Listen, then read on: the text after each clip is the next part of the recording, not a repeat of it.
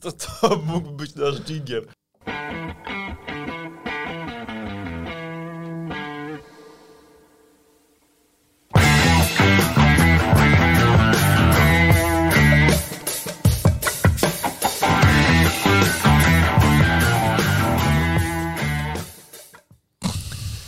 Dzień dobry słuchacze. Dzień dobry. Dzień dobry słuchacze. Zaraz was, zaraz was będę przedstawiał, spokojnie. Hold your horses. Uuu. Dzień dobry słuchacze, witamy was na drugim odcinku naszego e, podcastu Fizja Passion na podsłuchu. Razem ze mną the one and on- only Marcel Mieszkalski Witam serdecznie. i jedyny w swoim rodzaju Jakub Durczak. Dzień dobry. Ja się nazywam Dariusz Kowalski i będę prowadził ten podcast. Więc co, nie przedłużając dłużej, przechodzimy do tego, jaki był... Nie e, przedłużajmy dłużej, nie. Tak, tak się nie mówi? Coś źle mówię? Nie, nie, no super. Dobrze. Em, jaki był feedback po naszym ostatnim odcinku? No, Podobno dobry. ja dostałem same pochlebne e, komentarze. Do mnie spłynęło, że nawet zabawniej bywamy w tym naszym podcaście, więc byłem w szoku. Super. No ja miałem bardzo podobnie, że dobrze się tego słucha, że jest lekko, przyjemnie i tak dalej. E, jedynie Mateusz napisał do nas e, wiadomość, że troszkę za dużo bzdur, za duży stosunek bzdur do konkretów na naszym ostatnim podcaście.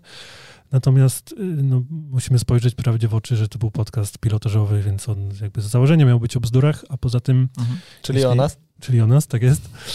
Czyli e, natomiast jeśli ktoś szuka takiego bardzo em, Merytorycznego? merytorycznego miejsca, to zapraszamy na nasze webinary, który najbliższy już będzie w ten czwartek Si. o godzinie 9 rano. Tak jest.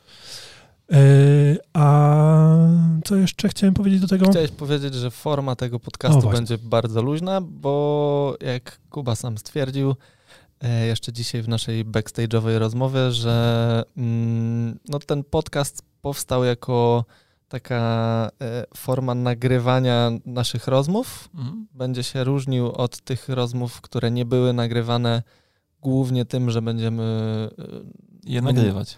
Je nagrywać i Będziemy my- troszkę kulturalniejsi. troszkę mniej przeklinać, natomiast e, Wy. Ja, moja mama jest polonistką, ja nie przeklinam. No bardzo dobrze. Moja mama też była polonistką, widzisz. myślę, że mama chętnie by wysłuchała sample z nagrania, który nie był nagrywany, e, który nie był nigdzie uwieczniony. Ale to jakby zostawmy mamę w spokoju, nie będziemy jej psuć e, twojego wizerunku.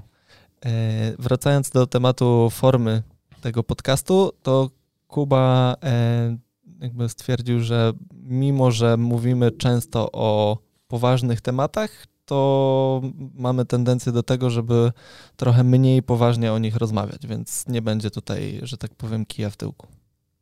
Tak jest. Tak, no. Za wszystkiego w życiu można mieć bekę, nie? Jak najbardziej. Przechodzimy A do kolejnej. pracy to nawet się powinno chyba. No. No, trzeba mieć dystans. Tak, także Mateuszu, jeżeli y, liczyłeś, że ten podcast będzie bardzo merytoryczny, to on tak w połowie cię zadowoli, bo on w połowie będzie merytoryczny, a w połowie tak nie do końca. Mniej. Y, następną wiadomość, Marcel, proszę odczytaj. Następna wiadomość to chyba do ciebie, bo o A. gumie turbo. Tak jest, y, więc muszę się teraz przyznać do błędu, który popełniłem na poprzednim podcaście. Otóż zapytany o to, czy naklejam tejpy, powiedziałem, że potrafię naklejać tatuaże z gumy turbo, a jak Łukasz dobrze zauważył, y, guma turbo nie miała tatuaży i miała jedynie takie. mm, To nie były Papierki. naklejki. Papierki? Papierki? To źle brzmi. Ale tak, miała w każdym razie samochody. Czemu z- papierki źle brzmi? No, papierki- słowo jak każde inne. Ale papierki, wiesz, to się raczej wyrzuca niż zachowuje. Więc no kolekcjonowało Karteczki. się... Karteczki. O, kolekcjonowało się karteczki z samochodami, z ich prędkością maksymalną innymi takimi rzeczami, także tak. Następnym razem już postaram się nie popełnić tego błędu. A że ty miałeś tendencję, żeby sobie przyklejać, Oklejać się karteczkami. to już jakby inny temat. To mu dalej, do, zostało mu do dziś. Okej. To się dowiaduję nowych rzeczy o sobie o tym podcaście. No ale świetnie. Ym, kolejne pytanie od naszego słuchacza Marcina. Yy, Kuba, może ty odpowiesz, czy ten podcast był sponsorowany przez Marcina Szkolińskiego, ten poprzedni? Bo rzeczywiście dużo o nim mówiliśmy. Tak, tak. E, Marcin, Marcin Szkolnicki dostał faktury od każdego z nas za ten podcast i no, czekamy. Tak, Czekamy. Ja sprawdzałem dzisiaj rano historię konta, nie ma. U mnie to samo. To ja też się dostałem. Także no, Damy znać w kolejnych odcinkach, jak z realizacją tych faktur. Tak jest. dokładnie. To jest E, dziwne, bo szkolnik naprawdę zawsze płaci w terminie. Nie? Dobrze. Ym, kolejne pytanie, Marcel. Kolejne pytanie. No tutaj już y, trochę mniej w formie żartów. Y, mamy dwa konkretne pytania od naszych słuchaczy, a właściwie od naszych słuchaczek. Pierwsze od Marzeny. Mm, Pytanie o to, czy sekcje anatomiczne to jest taki niezbędny element w edukacji anatomicznej, czy faktycznie musimy robić y, kursy sekcyjne, żeby w pełni odnieść się do budowy naszego ciała, czy jesteśmy w stanie tą wiedzę posiąść na bazie podręczników, obrazków, które są zawarte w atlasach.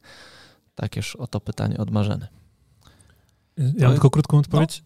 Niezbędne nie jest.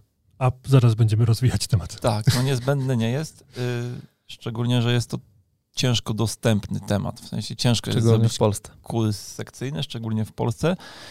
Natomiast ja w ogóle mam taką radę na bazie tego pytania do wszystkich terapeutów, szczególnie tych, którzy zaczynają swoją drogę, żeby sobie nie robić takiego stresu, że czegoś tam nie umiem, albo muszę najpierw zrobić taki albo taki kurs, albo tego i tego się nauczyć, żeby zacząć pracować, bo no, naszego zawodu nie da, nie da się nauczyć do końca. Nie? Jakby zgłębianie anatomii, fizjologii, e, i wzajemnych relacji między tymi naukami dla nas podstawowymi, to jest zadanie na całe życie i kursy sekcyjne są na pewno elementów. bardzo fajnym, rozwijającym elementem, natomiast no, nie są niezbędnym, a już na pewno nie jest tak, że nie mogę zacząć pracować, bo, bo nie byłem na sekcji. Nie? Jakby ja jak zacząłem pracować, to umiałem robić masaż klasyczny i uważam, że dobrze zrobiłem, że zacząłem masować. Jasne. A propos tego uczenia się całe życie, to yy, pamiętam jak Frank Willard, to jest taki anatom z y, amerykańskiej szkoły, którejś tam, nawet nie pamiętam której, wyszedł na wykład z anatomii. To jest gość, który od nie wiem ilu lat, bo on już ma lat bardzo dużo, więc No, przynajmniej dinozaurem. z 60 lat zajmuje się tą anatomią. Wyszedł na mównicę i mówi, że tak tą anatomię to on zna tak może w 60%, nie? Gdzie to jest gość, który zajmuje się tylko i wyłącznie anatomią, a mamy do ogarnięcia jeszcze fizjologię, histologię, same techniki i rzeczy, więc nie ma co sobie robić y, pod górkę, że trzeba się nauczyć wszystkiego, zanim dotknę pacjenta. No, myślę, że ta anatomia przede wszystkim e, w naszym wydaniu, w wydaniu terapeutycznym, powinna być mm, przedstawiana w taki sposób praktyczny, nie? czyli taki sposób, z którego my jesteśmy w stanie coś wyciągnąć. Czy sekcja jest taką formą? E, Ja uważam osobiście, że tak, bo sekcja daje nam możliwość zweryfikowania tej wiedzy, którą już do tej pory zbudowaliśmy i daje nam możliwość zmierzenia się z tym, że to nie do końca wygląda tak, jak w tych książkach faktycznie. Natomiast no, jakby to jest element pewnego procesu i ja uważam, że, że bardzo fajny. Dla mnie osobiście ta możliwość zmierzenia się z, z preparatem jest bardzo rozwijająca i otwierająca głowę. Ja też myślę, że nie ma jednej, jedynej słusznej drogi, nie? bo każdy z nas pracuje trochę inaczej i myślę, że każdy z nas, jakby no tu odwołam się do tego, od czego nie, nie uciekniemy, że nasza praca jest bardzo subiektywną pracą i w zależności od tego, w czym się czujesz mocniej, to będziesz bardziej odnosił problemy swoich pacjentów do tego, w czym czujesz, jak ktoś jest, ma na przykład bardzo dużą wiedzę fizjologiczną, to będzie pracował bardziej na bazie fizjologii. Jak ktoś ma bardzo dużą wiedzę anatomiczną, to będzie bardziej się odnosił do anatomii i jakby to nie jest tak, że to podejście jest lepsze albo tamto, nie?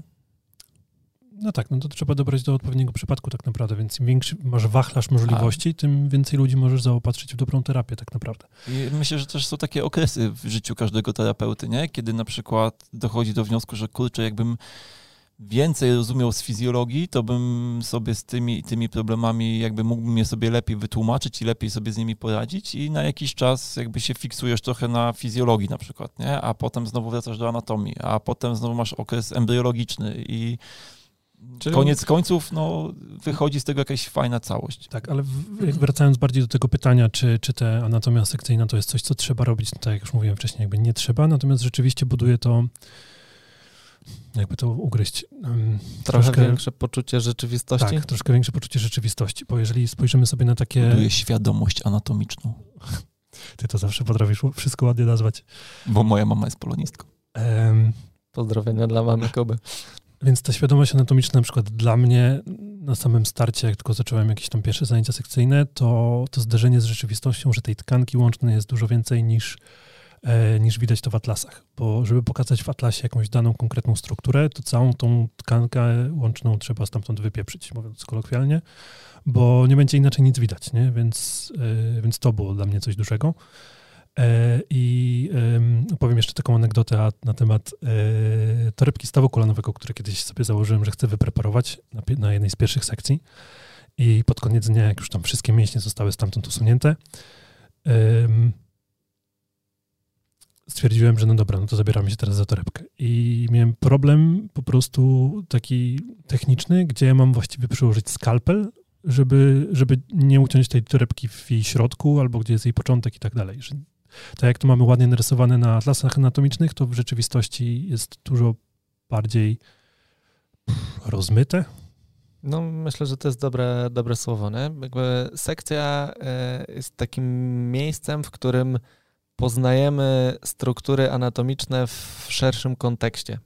Takie mam wrażenie, nie? Że, że widzimy tą faktyczną ciągłość i to, co dla mnie e, osobiście mm, jest tutaj ważne, pod kątem sekcji, to to, że ona dała mi tą świadomość y, anatomiczną, nawiązując do Kuby, że obrazki w atlasach, obrazki w książkach są pewną formą interpretacji autora tych obrazków. Tak? I y, jakby w rzeczywistości podczas sekcji wygląda to zupełnie inaczej. Te struktury, które mm, wizualizowałem sobie w taki czy inny sposób, wyglądają inaczej. Co więcej, na każdym preparacie, z którym miałem do tej pory styczność, jeżeli te preparaty dotyczyły tego samego obszaru ciała, w każdym preparacie by była jakaś kwestia cech takich specyficznych, indywidualnych dla tego preparatu, nie? więc...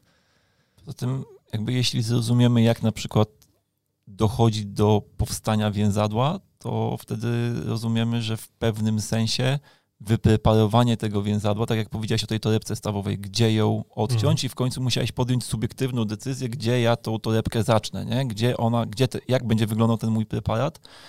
Więc jeżeli widzisz obrazek w książce, no to powinieneś mieć taką świadomość, że jakby to jest podwójnie przefiltrowane, tak? Bo najpierw ktoś podjął subiektywną decyzję, co ci chce pokazać na tym preparacie, w sensie co on chce wypreparować, a potem jeszcze rysownik zrobił swoją interpretację, przelewając to na rysunek, nie? Więc to jakby jest podwójnie przefiltrowany obraz, zanim go dostałeś, nie?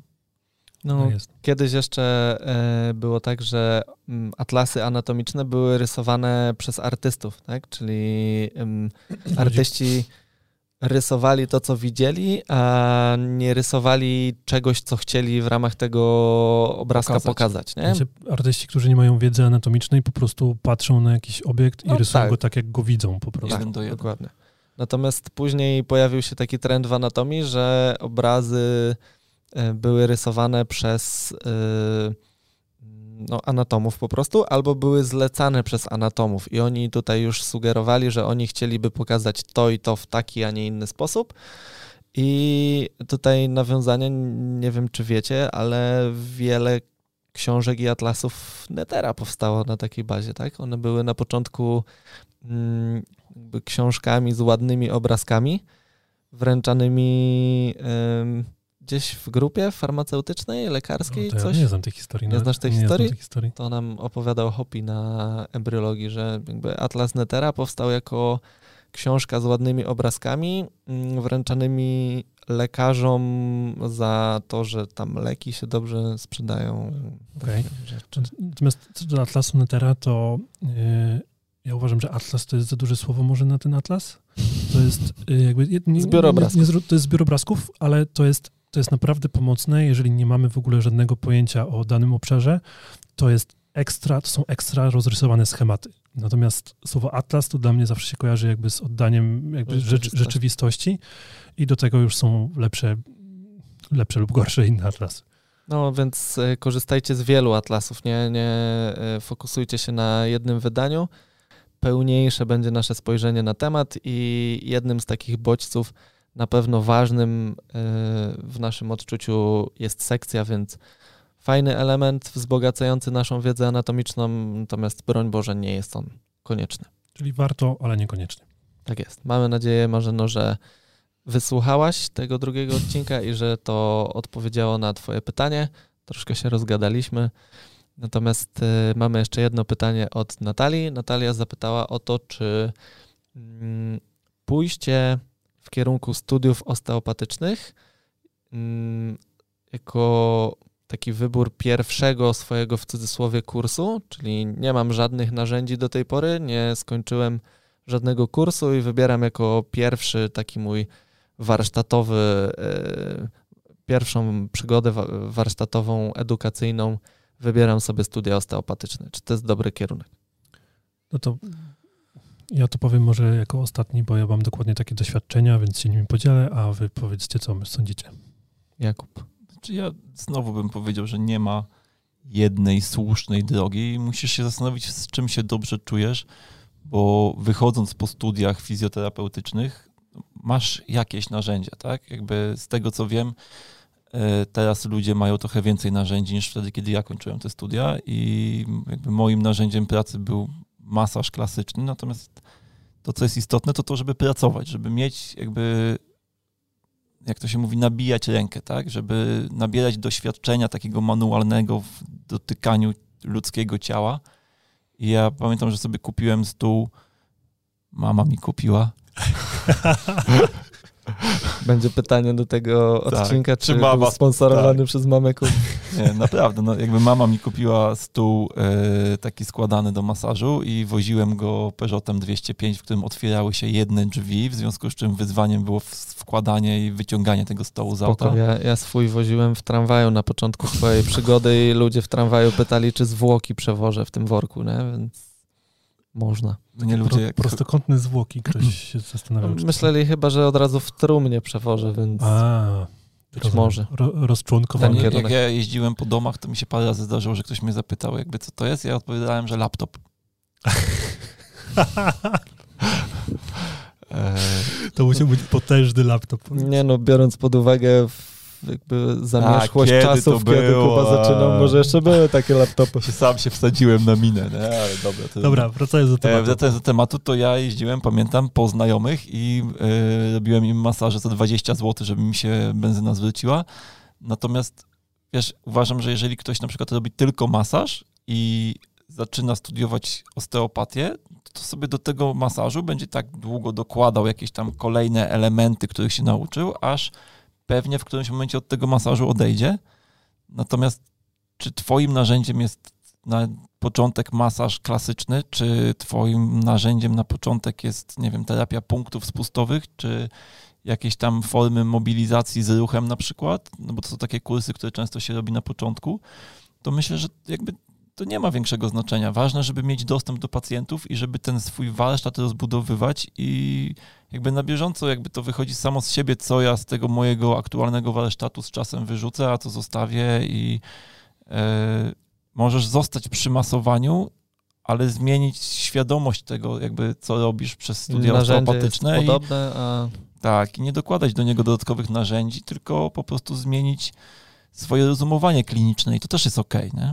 No to pod tym kątem e, ja poszedłem zaraz po licencjacie na, e, na osteopatię i zacząłem pracować dwa lata po tym, jak już e, tą osteopatię robiłem. Więc pod tym kątem, co ty mówisz, jeżeli ma się jakiś warsztat wcześniej, na który można jakby się cofnąć, jeżeli coś nie idzie, to jest super zabezpieczenie, bo ja miałem na początku duży problem z tym, że no, nauczyłem się pewnych rzeczy, których w ogóle nie, nie, nie trenowałem na, na, w takich realnych warunkach a potem przychodziło co do czego i okazywało się, że no nie każda terapia pomaga i ja potem zostawiałem z tym, że no ja nie mam alternatywy, nie?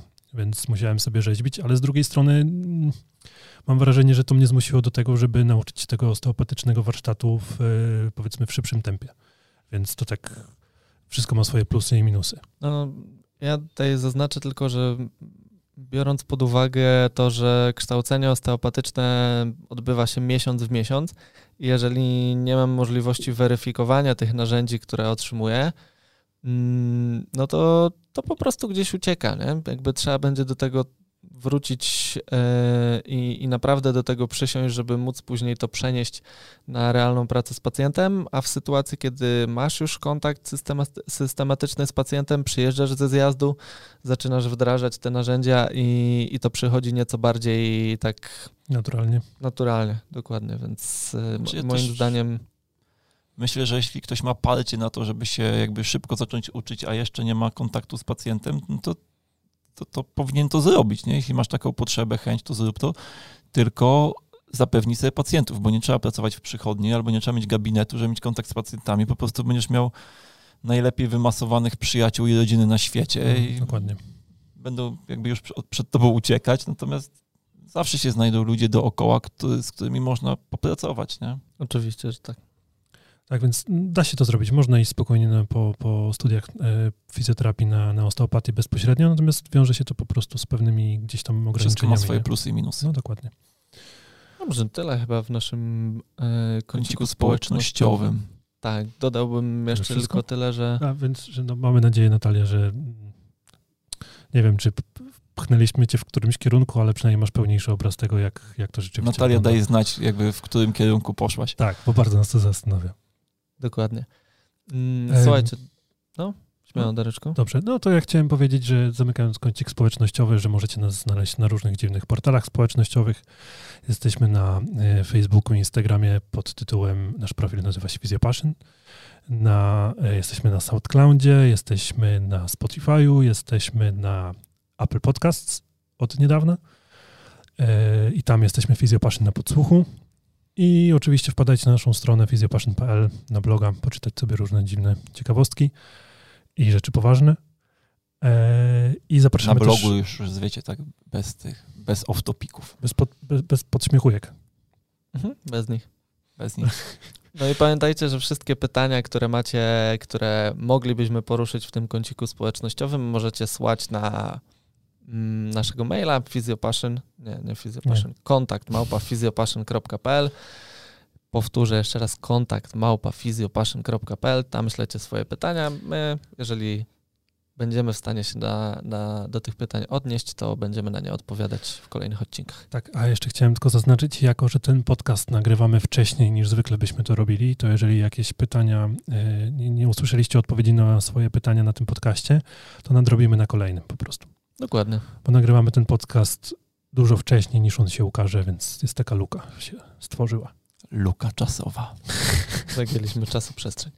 Dobrze, słuchajcie. Mm, czas na trochę praktyki, czyli czas na to, żebyśmy mm, weszli do naszych gabinetów. Więc teraz druga część naszego podcastu.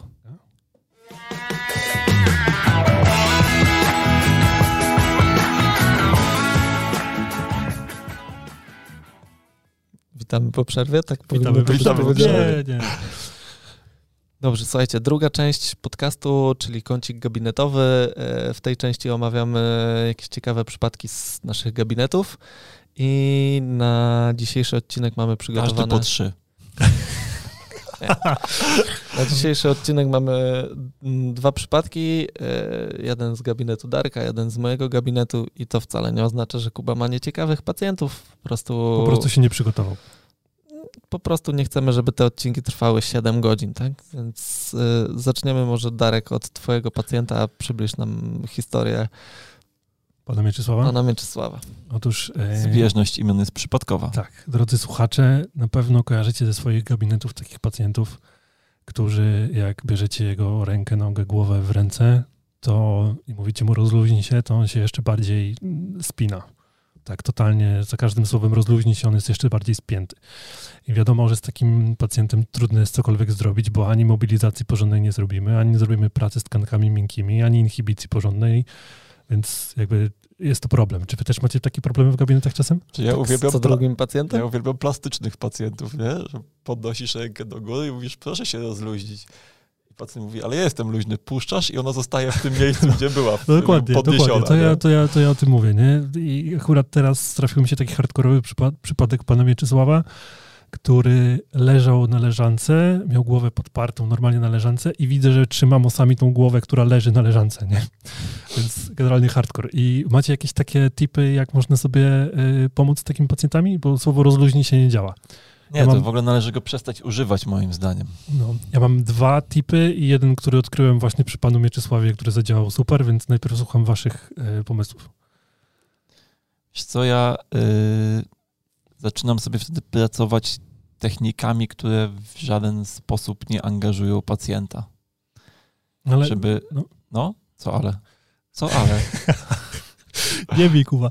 Nie, no bo no, teraz tak, bierzesz tutaj powiedzmy tą rękę pacjenta, hmm. nie? I jakby to on nie, jest... to nie biorę ręki, to, to jakby to biorę głowę na przykład, nie? I Aha, zaczynasz od czegoś sobie, innego. Tak, yy, jakby wprowadzam taką relaksację, która jakby kompletnie jakby nie angażuje pacjenta, w dodatku on nie wie, co ja robię, w związku z czym mm, przestaje, mam nadzieję, jakby myśleć o tym, co ma robić, nie? Ja mam takie przemyślenie odnośnie takich pacjentów, że mm, my powinniśmy troszkę zastanowić się nad tym, dlaczego ten pacjent przy każdej próbie kontaktu reaguje tak wygórowanym napięciem. Czy to jest problem tego, że ten pacjent w ogóle, podkreślę, w ogóle nie ma świadomości swojego ciała? Czy to jest może problem tego, że mm, nasz bodziec, który angażujemy w tą pracę, jest na tyle stymulujący dla jego układu nerwowego, że rodzi się w związku z tym taka, a nie inna odpowiedź, nie? I dla mnie to jest o tyle zastanawiające, że zadaję sobie zawsze pytanie, czy ja powinienem się u tego pacjenta skupiać na jakimś konkretnym problemie, takim bardzo specyficznym, mniej lub bardziej związanym z symptomem, który ten pacjent u mnie zgłasza, czy może powinienem pójść w kierunku bardziej uogólnionej pracy, troszkę stonizowania układu nerwowego pacjenta i mm, takiej nauki świadomości swojego ciała już na poziomie gabinetu, czyli nie zostawiam pacjenta z zadaniem domowym, gdzie on ma uczyć się tego sam, tylko zaczynam wprowadzać jakieś tam elementy y, takiej aktywnej pracy z jego strony. Ale mm. co masz na myśli aktywnej pracy? Na przykład zaczynam często taką reedukację od oddechu, czyli y, pracując z, jakimś obszarem ciała, który chciałbym rozluźnić, który chciałbym uświadomić pacjentowi, proszę go, żeby skierował swój oddech w daną okolicę. Wiadomo, że ciężko będzie powiedzieć pacjentowi, żeby skierował swój oddech w okolice nadgarstka, natomiast jeżeli pracując w kontekście nadgarstka zaczniemy sobie od pracy z obręczą kończyny górnej, damy pacjentowi jakiś, e, jakąś stymulację oddechową w ten obszar, to być może łatwiej mu będzie już później w pracy czysto e, na poziomie kończyny mm, zrelaksować się i, i to napięcie odpuścić, nie? Jasne. Ja mam dwa takie przyziemne typy, które z e, niektórymi pacjentami potrafią zadziałać. I jeden to jest zwiększenie powierzchni kontaktu z tą daną kończyną tudzież głową, bo jeżeli mamy taki kontakt punktowy, to pacjent czuje napięcie nasze i on też się spina. E, więc spokojnie można po prostu dać, podeprzeć go całą ręką, czy nawet całym ciałem gdzieś tam to, to, to potrafi ludzi zmiękczyć. Druga rzecz, którą zauważyłem, e, jeśli chodzi o werbalny komunikat, to jeżeli powiesz niektórym pacjentom, że proszę omdleć, to niektórzy to kumają rozluźnij się nie działa, a proszę omdleć potrafi zadziałać, więc to jest taki ten. E, natomiast to też nie na wszystkich działa i pan Mieczysław właśnie był taki, że to na niego nie zadziałało. No, to był taki pan generalnie z, e, z taką ostrą rwą barkową, więc musiałem mu tą szyję powiedzmy troszeczkę gdzieś tam rozluźnić i no i za, za nic się nie dało po prostu tego zrobić i już tak kombinowałem, kombinowałem i pan Mieczysław mi zmiękł w rękach dopiero wtedy, kiedy dałem mu sporo kompresji na głowę w kierunku, jakby w kierunku o, osiowym. Tak, to, to, jest super, to jest super tip, bo generalnie kompresja często kojarzy nam się z czymś negatywnym. Nie? Mm. Mamy jakiś taki stereotyp, że mm, jak mamy pacjenta wszystko z problemem korzeniowym, to trakcja. Trakcja jest dobra na wszystko. Nie? Natomiast musimy mieć świadomość, że pewne struktury w naszym organizmie rozwijają się i funkcjonują później E, już jako wykształcone struktury mm, w bardzo dużej relacji do sił kompresyjnych, tak? No I one wręcz tych sił kompresyjnych potrzebują, więc często ta kompresja będzie takim elementem zakotwiczenia e, w tkankach pacjenta, która mm, to kompresja jakby pozwoli temu układowi nerwowemu na podjęcie takiej decyzji, aha, czyli ta kompresja spowodowała, że tu jest trochę bardziej spójnie, bardziej zwarto i jakby mogę odpuścić napięcie w tej okolicy, bo pojawił się jakiś dodatkowy zewnętrzny bodziec, który chroni, zabezpiecza tą okolicę. Nie wiem, ja w ten sposób lubię o tym myśleć. Mhm. A też myślę, że warto pamiętać, żeby nie walczyć z pacjentem, nie? bo to jakby nie pójdzie w dobrą stronę. Jak będziesz mówił, no ale no nie, no pan nie jest luźny, ale, pan, no, ale pan się nie rozluźnił, no to jakby... No, no to nie, jeszcze nie, odpowiedź stresową u tego tak, pacjenta. Tak, dokładnie, więc, więc warto powiedzieć, dobra, to okej, okay, jakby to ja sobie to, to proszę sobie po prostu leżeć, a ja sobie będę pracował i zrobię to trochę inaczej, nie? I jakby budujesz też jakby swój wizerunek jako kogoś, kto sobie z tą sytuacją poradzi i jakby wtedy po prostu myślę, że warto nie, wch nie wchodzić w jakiekolwiek formy terapii, które angażują tego pacjenta, przynajmniej na początku, tylko mhm. po prostu niech on sobie leży, niech on sobie poczuje to, że ty zaczynasz coś z nim robić i, i z czasem jakby prawdopodobnie puści, nie? Ja jeszcze mam dwa zdania takie ku przestrodze, że jeżeli macie takiego pacjenta, u którego ciężko jest wypracować e, to rozluźnienie, to znowu pomyślmy o tym z tej perspektywy, że to napięcie być może jest po coś, tak? że jakby pacjent buduje sobie takie uogólnione napięcie, bo jego problem jest naprawdę, naprawdę poważny. Tak? Że to nie jest kwestia, że rozluźnimy ten czy tamten mięsień, tylko jest to na tyle duży problem, że reakcja napięciowa ciała jest bardzo, bardzo mocno uogólniona. I każdy bodziec, który my staramy się zaangażować w ramach terapii, jest po prostu dla układu nerwowego tego pacjenta stresorem. Tak? Dlatego to napięcie obronne Takim pojawia. No, flagowym przykładem jest chyba złamanie zęba obrotnika, nie? Ja nie miałem takiego pacjenta, ale z reguły się to przedstawia w taki sposób, że pacjent wchodzi i nie rusza głową w żadną stronę i broń Boże nie chce ruszyć, więc jeżeli mm. macie takiego pacjenta, to warto go odesłać wcześniej na prześwietlenie. Ale też taki tip, że jeżeli pracujesz z pacjentem, który jest tak mega napięty cały, no to warto się zastanowić, ile ja chcę z nim zrobić na tej, szczególnie na pierwszej terapii, nie? Bo jak takiego pacjenta, który jest cały napięty i to u niego trwa dłuższy okres czasu, to po takim globalnym rozluźnieniu reakcje pozabiegowe mogą być różne, nie? jak mu cały ten organizm nagle ruszy, więc y, mhm. warto też jakby czasem, czasem mniej znaczy więcej w terapii. Nie? Tak, ściąganie tych kompensacji e, na pewno nie może się odbyć na zasadzie rozplątania tak. jakby całego, całego napięcia, tylko trochę często lubię nawiązywać w takiej sytuacji do, do, do cebuli, że tak warstwa po warstwie trzeba to napięcie ściągać. A cebula jest jak szyjek. Tak, tą, jak tort. Z tą świadomością, że jeżeli uwolnimy pewne napięcia w ciele pacjenta w danej strefie, to mogą nam się zobrazować te napięcia, których wcześniej nie było widać i one mogą się jakby pojawić w zupełnie innych obszarach ciała, nie? więc zawsze miejmy świadomość, że że to e, stopniowe uwalnianie napięć w ciele pacjenta powinno się odbywać z perspektywy całego ciała, czyli w szerszym kontekście, a nie jakby na zasadzie, że na każdej wizycie staramy się atakować ten sam obszar i ten mięsień trapezius, który ostatnio rozluźniłem, a on jest znowu napięty, to dzisiaj znowu go rozluźnię i za tydzień znowu i tak do momentu, aż on w końcu stwierdzi, że no dobra, jakby już mnie tyle rozluźniają, to się rozluźnię, bo to się zazwyczaj nie dzieje. No, ale też myślę, że y, to mniej znaczy więcej, to trzeba do tego dojrzeć, nie? Bo. bo pokora. Pokora, bo y, często, szczególnie młodzi terapeuci, mają takie przeświadczenie, że na terapii z pacjentem muszą zrobić wszystko, nie? Bo jak nie zrobią wszystkiego, to to nie wiem, będzie źle odebrane, czy cokolwiek Ale sami innego. sobie nie? tworzymy taką zbędną presję, że my wszystkie problemy musimy tak. rozwiązywać na pierwszej wizycie i jakby to jest najlepsza forma terapii, nie? I cały czas robimy kolejne kursy, szkolenia po to, żeby znaleźć w końcu takie narzędzia, które nam pozwolą na to, żeby większość naszych pacjentów, pacjentów na, na pierwszej wizycie. To są takie, e, takie hity jak walcowanie przez godzinę ostrego pacjenta, nie? Walcowanie. No tak, no, no bo no, wiesz, jak ktoś pracuje godzinę z ostrym Rozumiem. pacjentem, no to musi go walcować, no bo coś przez tą godzinę trzeba Rozumiem. robić, nie? A jak sami wiecie, często jest tak, że z ostrym pacjentem się pracuje 7 minut, nie? Bo po prostu lepiej mu więcej nie robić, nie? Trzeba go lekko ruszyć i powiedzieć, żeby przyszedł na następny dzień, nie? Tak jak nie jestem fanem robienia terapii dzień po dniu, tak czasem są tacy ostry, ostrzy pacjenci, którzy uważam, że jakby mieli terapię dwa razy dziennie zrobioną, to byłoby mhm. albo trzy razy dziennie, ale po pięć minut, nie?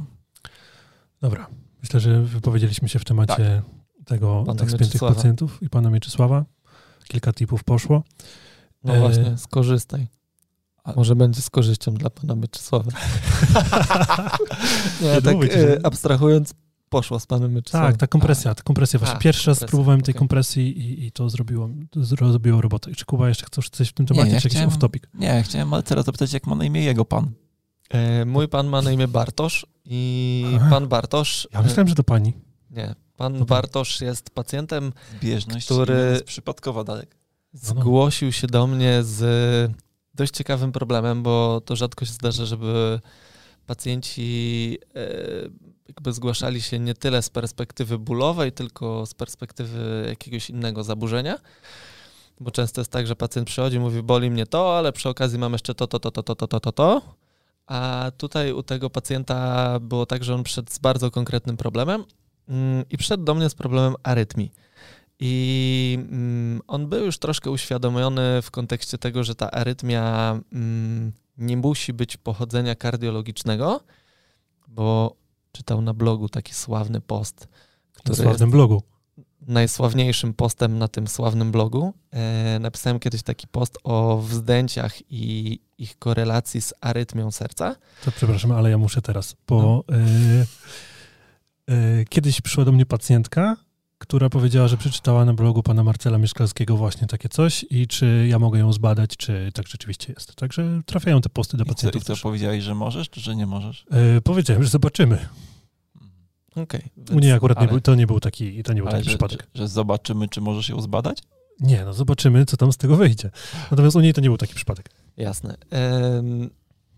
Więc pan Bartosz przyszedł z tą arytmią i przywołuję tego pacjenta nie dlatego, żeby mm, mówić wam o tym, jak prowadzić postępowanie z takimi pacjentami, ale mówię o tym, żebyśmy mieli świadomość tego, że często jest taka tendencja w świecie medycyny, że jeżeli pojawia się jakiś symptom, to my szufladkujemy tego pacjenta z perspektywy tego symptomu. Czyli jeżeli symptomem jest arytmia serca, to pierwszą kwestią, o której jakby pomyślimy i w którą już wsadzimy bardzo mocno pacjenta, jest ym, no jakby kardiologia, tak? Czyli ten pacjent na pewno ma problemy jakieś sercowe i jakby idziemy w tym kierunku. Ale umówmy się, że to jest dobry pomysł, żeby Dobry najpierw pomysł. pomyśleć o Ja takich chciałem problemach. powiedzieć, żeby, jakby, żeby ktoś tego nie odebrał tak, że Teraz wszystkie arytmie to od wzdęć. Tak. tak i że jak przychodzi pacjent i mówi, że ma jakby arytmię, to mówisz, a był pan u kardiologa? Nie. No to dobrze, bo ja to panu załatwię. No, no nie, to jakby nie w tą Dokładnie. stronę. To najpierw Jasne. proszę iść do kardiologa, a potem...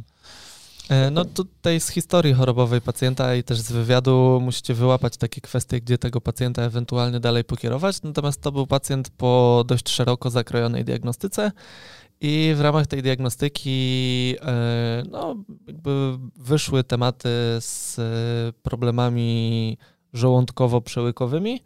Tam e, zarówno w ramach pechametrii, jak i w ramach gastroskopii, jak i w ramach bardziej specyficznych testów E, okazało się, że mamy przepuklinę rozworu przełykowego, która e, dość mocno korelowała z symptomami tego pacjenta, czyli konkretne pozycje, które mm, nasilały obciążenie tego przejścia żołądkowo-przełykowego, które zwiększały ciśnienie w tym obszarze.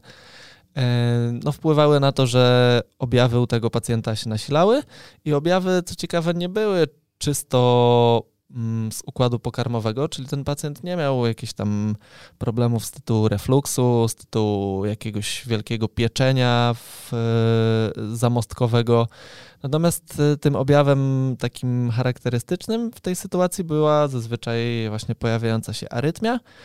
E, No i mm, jakby ten pacjent jest o tyle fajnym przykładem, że pokazuje nam, że jeżeli my uczymy się znowu tej anatomii nie w kontekście nauczenia się, że dana struktura przebiega odtąd dotąd i mam wrażenie, że znam anatomię, bo nauczyłem się jakby tej struktury i tych struktur znam coraz więcej, tylko tą strukturę, której się nauczyłem, muszę ją umieścić w jakimś szerszym kontekście, tak? Ja muszę znać relacje e, z sąsiadami po to, żeby e, po to, żeby mm, zrozumieć, w jaki sposób zaburzenia napięciowe czy jakieś zaburzenia czynnościowe w tym obszarze mogą wpływać na funkcjonowanie innych systemów. Tak? I tak było właśnie u tego pacjenta. Te zaburzenia napięciowe w rejonie e, przejścia żołądkowo-przełykowego, problemy z dysbalansem napięciowym na poziomie przepony bardzo, bardzo mocno wpływały na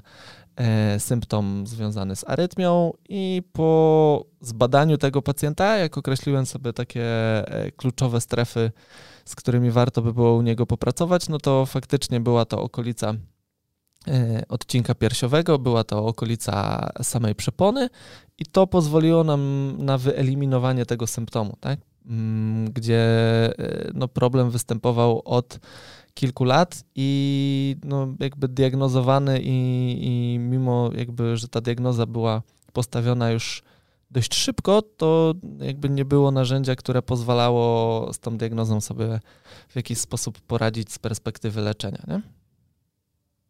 Ja mam jakby do tego krótkiego wykładu dwa takie off-topiki. Mhm. Pierwszy jest taki, że a propos relacji z sąsiadami, to ja bym chciał pozdrowić moich sąsiadów, bo mam bardzo dobre relacje z moimi sąsiadami.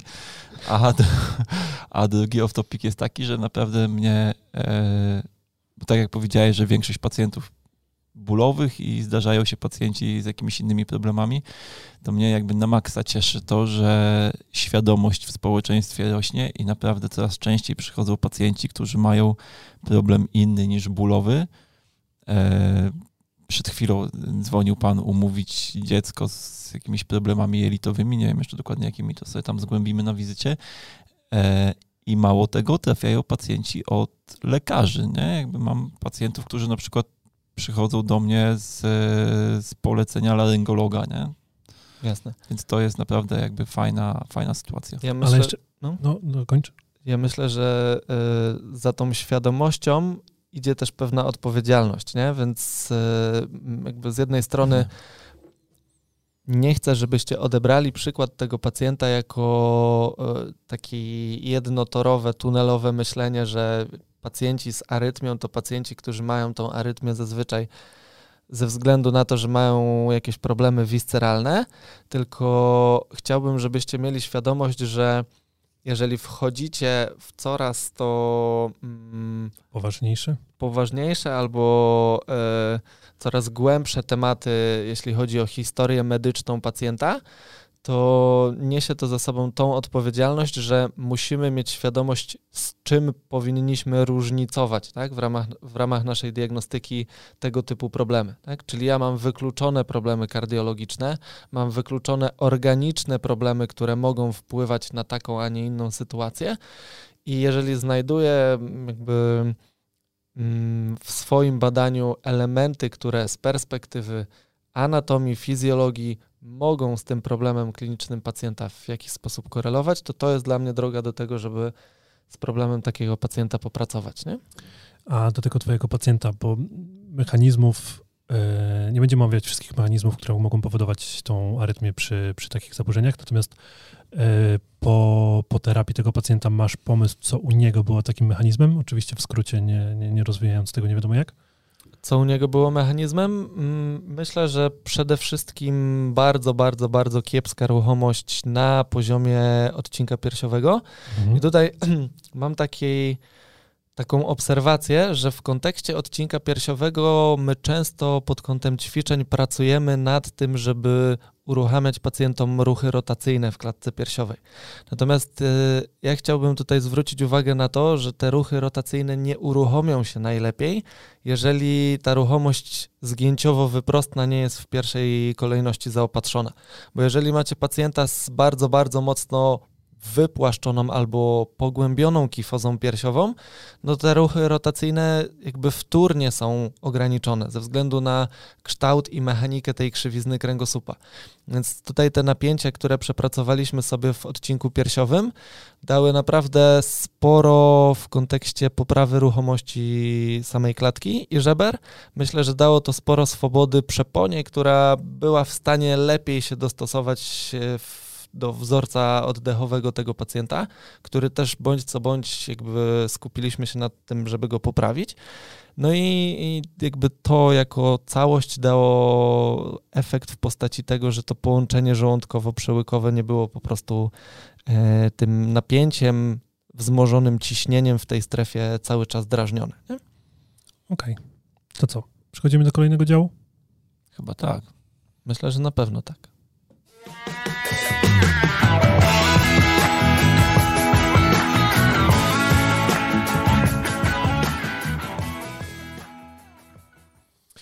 Tak, więc witamy teraz w naszym dziale e, pod tytułem temat odcinka. Tak. Dzisiejszy temat odcinka zaproponował Marcel, więc głównie to on będzie powiedzmy prowadził ten przebieg tej dyskusji. I tematem dzisiejszego odcinka są bolesne miesiączki. Czy to prawda? Tak.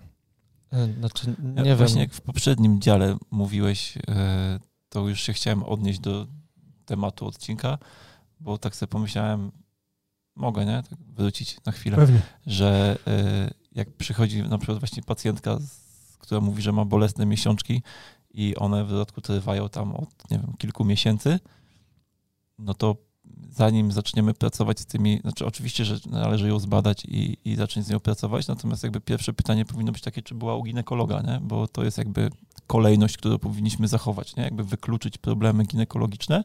Jeżeli ginekolog mówi, że jest czysto, no to wtedy jest dużo większe prawdopodobieństwo, że to jest praca dla nas. Nie? Jakieś funkcjonalne zaburzenie. Swoją drogą, yy, czytając trochę o tych bolesnych miesiączkach, takich ogólnych informacji przed tym yy, podcastem, yy, trafiłem na to, że 75% kobiet w okresie do pierwszej ciąży cierpi na, na problemy z bolesnymi miesiączkami. No i właśnie, poruszyliście tutaj we dwójkę dwa ważne aspekty, o których na pewno mm, w tym naszym temacie odcinka będę chciał porozmawiać. I pierwszy z nich mm, dotyczy e, tego, co powiedział Kuba, czyli w ramach problemów z bolesnym miesiączkowaniem musimy sobie na samym początku podzielić te problemy na problemy pierwotne i wtórne.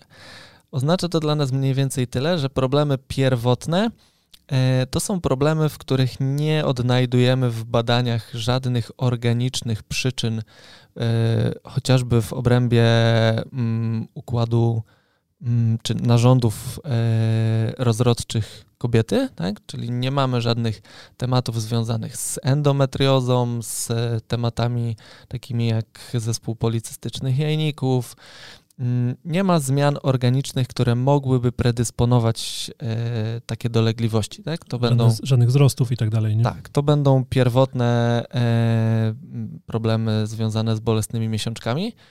Natomiast problemy wtórne, no to są właśnie problemy związane z e, jakąś patologią chociażby w postaci tej endometriozy, tak? Więc zupełnie inaczej będę myślał o bolesnych miesiączkach u pacjentki, u której te zmiany endometrialne wystąpiły już, a zupełnie inaczej u pacjentki, u której tych zmian nie ma, tak? I drugi temat, o którym wspomniał Darek, to częstotliwość występowania tych dolegliwości. Faktycznie szacuje się, że między 50 a 75% kobiet zmaga się z tym problemem, przy czym mm, jakby. Hmm, występowanie tych dolegliwości jest bardzo, bardzo zmienne. Nie, nie można tutaj tej grupy e, w taki e, jedno, jednoznaczny sposób określić. I Darek powiedział takie ważne zdanie, że do pierwszej ciąży te 75% e, pacjentek cierpi z powodu bolesnych miesiączek. No i tutaj pojawia się moje bardzo arcyistotne pytanie, czy to faktycznie powinno działać w ten sposób, że pacjentka z problemem bolesnej miesiączki trafiająca do lekarza zostaje z taką radą czy wskazaniem, że po pierwszej ciąży pani przejdzie. Czy to faktycznie jest tak, że biorąc pod uwagę e, ten fakt, że kobiety decydują się na ciążę coraz później, to czy faktycznie powinno to działać w ten sposób, że my myślimy o tym w ten sposób, że proszę zajść w ciążę, albo ewentualnie e, możemy zaproponować terapię hormonalną, bo to... Tip porada, proszę zajść w ciążę. Bo to wpłynie, no ale wiesz, no często się tak kończy, nie? Jakby często pacjentki dostają taką informację, że jakby trzeba z tym żyć do pierwszej ciąży, albo możemy spróbować to podregulować e, terapią hormonalną i są jakby wdrażane farmakologiczne e, formy w postaci tabletek antykoncepcyjnych, żeby kontrolować te bolesne miesiączki. Nie no, o tyle o ile oba rozwiązania to są jakieś rozwiązania, ta ciąża, no to wiadomo, no nikt nie będzie chodził w ciąży tylko po to, żeby, żeby miesiączka nie była taka bolesna. E, natomiast ta kwestia tej antykoncepcji hormonalnej jest powiedzmy troszkę kontrowersyjna, czy rzeczywiście antykoncepcję hormonalną powinniśmy stosować tak na lewo i prawo, E, przy takim zaburzeniu, jakie są bolesne miesiączki, szczególnie jeśli nasz warsztat e, pracy fizjoterapeutyczny czy osteopatyczny w dużej mierze może gdzieś tam e, pomóc. Ja na przykład z mojego doświadczenia dużo więcej udało mi się pomóc pacjentkom, jakby zgłaszały się powiedzmy z jakimś tam problemem miednicy, coś tam gdzieś tam było nie tak i w trakcie terapii okazywało się powiedzmy na drugiej, trzeciej, czwartej wizycie, że mm, w ogóle w to nie celując okazywało się, że miała pacjentka też um, bolesne miesiączki, które minęły, nie? I teraz ten problem, to, to o czym ty mówisz, że jakby jest takie przeświadczenie, że miesiączka powinna boleć, to sprawia, że pacjentka, która wchodzi do gabinetu, nawet nie ma, jako objaw nie poda nigdy tej bolesnej miesiączki, nie? Więc dużo więcej, powiem wam, udało mi się wyprowadzić tych miesiączek przypadkiem, niż pacjentek, które się w ogóle zgłosiły z bolesną miesiączką. Myślę, że trzeba to trochę inaczej ująć. Jakby przypadkiem się dowiedziałeś, że e, tak, tak. jakby tak. wyprowadziłeś, natomiast e, jakby to nasuwa mi takie kolejne spostrzeżenie, że mm, jeżeli myślimy sobie, że pacjentka ma bolesne miesiączki, bo ma jakąś, y, jakiś problem z gospodarką hormonalną, to znowu takie tunelowe myślenie, jeśli mam problemy hormonalne, no to ja muszę z perspektywy terapii hormonalnej te mm, zaburzenia hormonalne w jakiś sposób wyprowadzić, tak? Zrównoważyć je czy zbalansować. Natomiast y, ja często lubię patrzeć na system hormonalny jako na taki system komunikacji w naszym ciele. I zastanawiam się w pracy z pacjentką, czy z pacjentem. E, tutaj w temacie bolesnych miesiączek raczej ciężko mówić o panach, natomiast pacjenci też mają zaburzenia hormonalne. Też bywa, że bolesne miesiączki bywają też bolesne dla facetów. Tak, o tym powiemy sobie w dalszej części e, naszego tematu odcinka. Natomiast y, lubię myśleć o tym układzie hormonalnym jako o systemie komunikacji i zastanawiając się, dlaczego ten system komunikacji przejawia jakieś problemy, próbuję do tego podejść w ten sposób, czy na drodze tej komunikacji nie występują jakieś przeszkody, najzwyczajniej w świecie, tak? Czy, czy właśnie mechaniczne przeszkody? Mechaniczne, napięciowe, tak? Mm, e, czy może być też tak, że dany gruczoł nie wydziela właściwej ilości em, hormonu, bo nie jest stymulowany przez układ nerwowy, tak? albo nie jest y, dostarczana odpowiednia ilość substancji, które są potrzebne do wytworzenia e, tego czy innego hormonu. Mam tutaj na myśli różnego rodzaju zaburzenia metaboliczne u pacjentów. No bo zobaczcie, że problemy hormonalne wśród kobiet szczególnie, to już jest temat, który dotyczy większości dziewczynek właściwie, można by było tak powiedzieć, nie? Bo zaburzenia chociażby na poziomie tarczycy, no to już y, duże grono pań mhm. w różnym wieku, ale z tendencją, z tendencją raczej do tego, że coraz szybciej, a później mm, z tą tendencją problemów tarczycy zaczynają się właśnie pojawiać problemy z jajnikami, tak, i pojawia się zespół policystycznych jajników, a na końcu taka pani w wieku średnim kończy z jakimś problemem reumatoidalnym i jakby koniec końców nie dostrzegamy związków? związku między tymi elementami, tylko staramy się zaopatrzyć konkretny problem, tak? Dziś staramy się zaopatrzyć tarczycę, jutro w cudzysłowie będziemy się starali zaopatrzyć problem jajników, a w wieku średnim będziemy się starali zaopatrzyć problem reumatoidalny. Więc czy nie powinno być tak, że pytanie o miesiączkowanie, jako że jest to regularny cykl u kobiet, powinno być złotym standardem w naszym wywiadzie i powinniśmy każdej pacjentce zadać takie pytanie? No, Wyglądasz, Kuba, jakbym zasadne. powiedział coś No. mądrego przed chwilą, w sensie... Nie, bardziej się zmartwiłem, że tej twojej hipotetycznej pacjentce, wiesz, wytyczyłeś taką straszliwą drogę chorobową przez całe życie. A, okej. O nią się zmartwiłem. Ale nie, no jest to jak najbardziej y, no, spójne, logiczne i y, zresztą no, wszyscy to widzimy, tak? To, o czym mówisz, o, o tym, że coraz więcej pacjentek i pacjentów z tarczycą, coraz więcej osób y, ze zdiagnozowaną tężyczką, która jakby jest trochę pustym Zespołem objawów. zespołem objawów bez żadnej konkretnej diagnozy stojącym za nią, znaczy za tym terminem, no to są właśnie efekty tego, że pracujemy z jakimś objawem, a nie staramy się zastanowić jakby co jest jakimś wspólnym mianownikiem albo co leży u podstaw tego, tego objawu. No, bo powinniśmy na to spojrzeć tak naprawdę, że jeżeli e, problemy hormonalne pojawiają się w, w szerszym spektrum niż powiedzmy dotyczące jednego gruczołu, to jest duża szansa, że to jest jakby globalny problem tego pacjenta, jakiś problem metaboliczny, Systemowy. systemowy, problem po prostu, nie? Czy wiesz, I- też jest jakby te, te, te bolesne miesiączki są tak częste, że to, co już jakby powiedzieliśmy, że ludzie jakby nie postrzegają tego jako problemu, nie? Objaw, dokładnie. Jakby jest to Z wyjątkiem pań, które...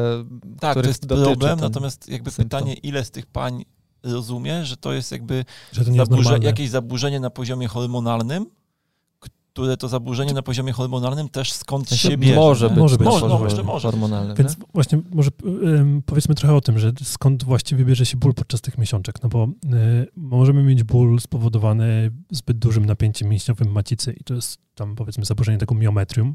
Mhm. E, a możemy też mieć ból spowodowany e, samym endometrium, które po prostu złuszcza się w, dużym, e, w, dużym, w dużej mierze, a mechanizmy mechanizmy drenażowe nie działają na tyle, żeby ten, no bo umówmy się, że utrata komórek najczęściej wiąże się ze stanem zapalnym jakimś. I teraz Mm. o ile ten stan zapalny jest zaopatrzony dobrze drenażowo, to on jest zupełnie bezobjawowy. Po prostu to, co zostało tam wydzielone, jest bardzo... Codziennie w naszym ciele odbywają się procesy zapalne, których nie Pod jesteśmy warunkiem, świadomi. że nie? tego endometrium nie jest tak dużo, że nawet wydolny układ drenażowy sobie z tym No nie właśnie, poradzi. więc nie? to jest kilka opcji. Natomiast no to, to jest kwestia tego balansu, ile, jak duży jest tam stan zapalny i jak dobrze jesteśmy w stanie, w stanie to wydrenować. Nie? Więc e, często, gęsto będzie to zaburzenie e, pochodzenia powiedzmy jakiegoś tam drenażowego, nie? jeśli chodzi o drenaż e, Czyli macicy. dynamika płynów, dynamika płynów, tak.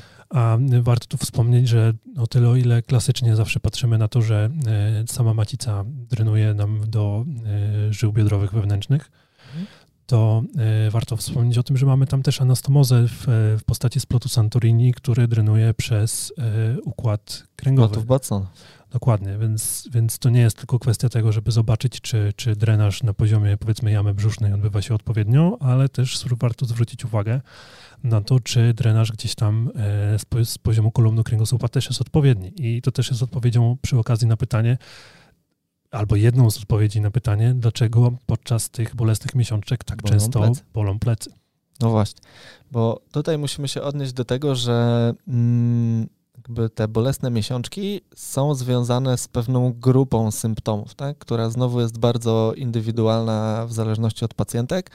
Może temu towarzyszyć e, historia wspomnianego przez Darka bólu pleców, może temu towarzyszyć e, gro symptomów e, pochodzenia znowu visceralnego, czyli możemy mieć wrażenie przelewania w brzuchu, może to wpłynąć e, na zupełną zmianę na poziomie naszej perystaltyki, czyli możemy mieć większą tendencję do zaparć, albo możemy mieć większą tendencję do biegunek. Na pewno będziemy mieć też większą tendencję do tego, żeby częściej e, biegać do toalety, żeby zrobić przysłowiowe siusiu, e, co znowu nam sugeruje jakiś mechanizm ciśnieniowy, tak? E, więc e, można by się nad tą dynamiką płynów w miednicy mniejszej zastanowić. Ciśnieniowe, ale też niekoniecznie ciśnieniowe, nie? To na odruchu, na odruchu nerwowym czy coś. Dokładnie. Więc e, zespół symptomów jak najbardziej przeróżnych. I teraz, e, czy my jesteśmy w stanie jakieś mechanizmy do tych symptomów dopasować w ramach historii chorobowej pacjentki? Czy jesteśmy w stanie na poziomie tych symptomów wyciągnąć jakieś wnioski? No i oprócz tych dwóch elementów, o których już wspomnieliśmy, czyli hormonów, tak? zaburzeń tutaj na poziomie gospodarki hormonalnej i czegoś, co jest z nimi właściwie powiązane, no bo jeżeli mówimy o dynamice płynów, no to umówmy się, że drogą mm, jakby z gruczołu do tkanki docelowej często jest krwiobieg, tak? Więc y, często tylko praktycznie zawsze. Praktycznie zawsze, więc y, no, tam, gdzie, gdzie myślimy o prawidłowym zaopatrzeniu tkanki docelowej w jakieś hormony, mm, musimy przemyśleć, czy do tej tkanki faktycznie dociera odpowiednia ilość krwi, albo czy w ramach procesów oczyszczania i drenażu tej tkanki ta krew stamtąd prawidłowo odpływa. Nie? Więc tutaj są takie dwa elementy, na które warto zwrócić uwagę. I yy, jeśli mogę a propos drenażu, no? że warto Zawsze. też nie, nie pamiętać o tym drenażu limfatycznym, bo to jest znowu Macica jest takim miejscem, które drenuje w dwóch kierunkach, bo większość narządów jamy brzusznej drenuje nam bezpośrednio powiedzmy do zbiornika mleczu.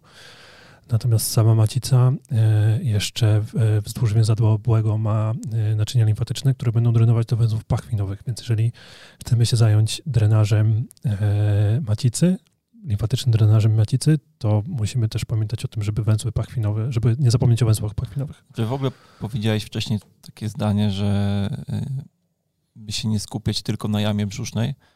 Myślę, że generalnie, jeżeli w ogóle bierzemy się za temat drenażu, no to nigdy nie możemy się skupić jakby na jednym obszarze ciała, tak? Jakby jeśli się zastanowimy, jak wygląda układ drenażowy, czy limfatyczny, czy, czy żylny, to no, nie, nie da się pracować z tym układem, nie, zba, nie badając całego pacjenta, czy w tym wypadku całej pacjentki, tak? Bo te przeszkody na drodze drenażu mogą się pojawić naprawdę w miejscach odległych od, od miejsca objawowego i no, patrzenie okay. wąsko jakby nigdy tutaj nie będzie odpowiedzią. No nie? tak, natomiast jakby chciałem właśnie zaznaczyć w sensie to, może że... być konieczność pracy jakby bardzo lokalnej, natomiast równie dobrze może być pra konieczność pracy bardzo systemowej. Jasne, natomiast właśnie chodziło mi o to, że jakby na drodze do tego centrum, czyli do tych naszych kątów żylnych, musimy sprawdzić po drodze te węzły pachwinowe, co się wydaje powiedzmy nieintuicyjne do końca, nie?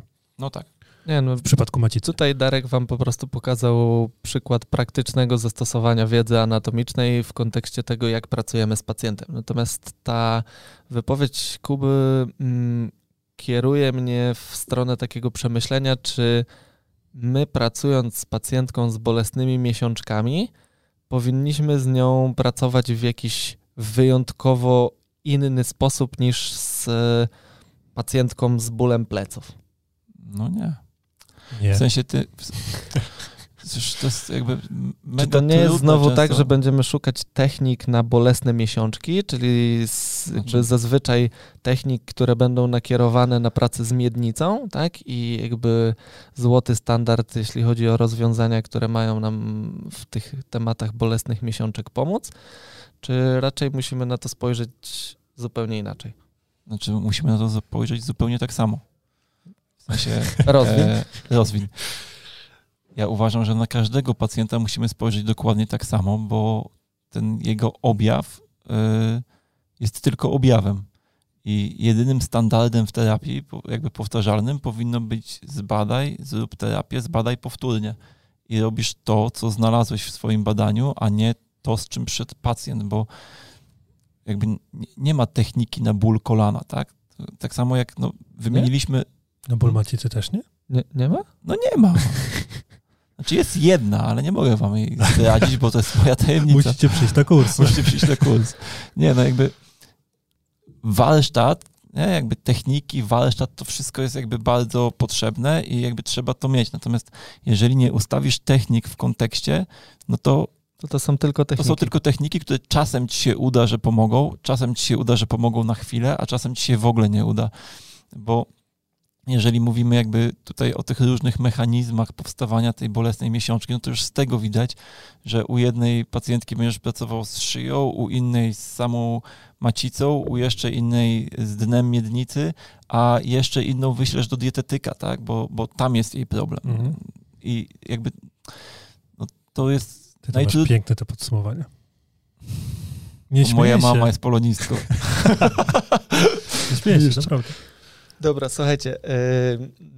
Fajnie sobie tutaj dywagujemy, rozmawiamy na ten temat. Myślę, że jest to bardzo wartościowe, ale e, co my tak z perspektywy gabinetowej, e, na co my powinniśmy zwrócić uwagę mm, w kontekście takiej pacjentki i pozwolicie, że jakby ja zacznę.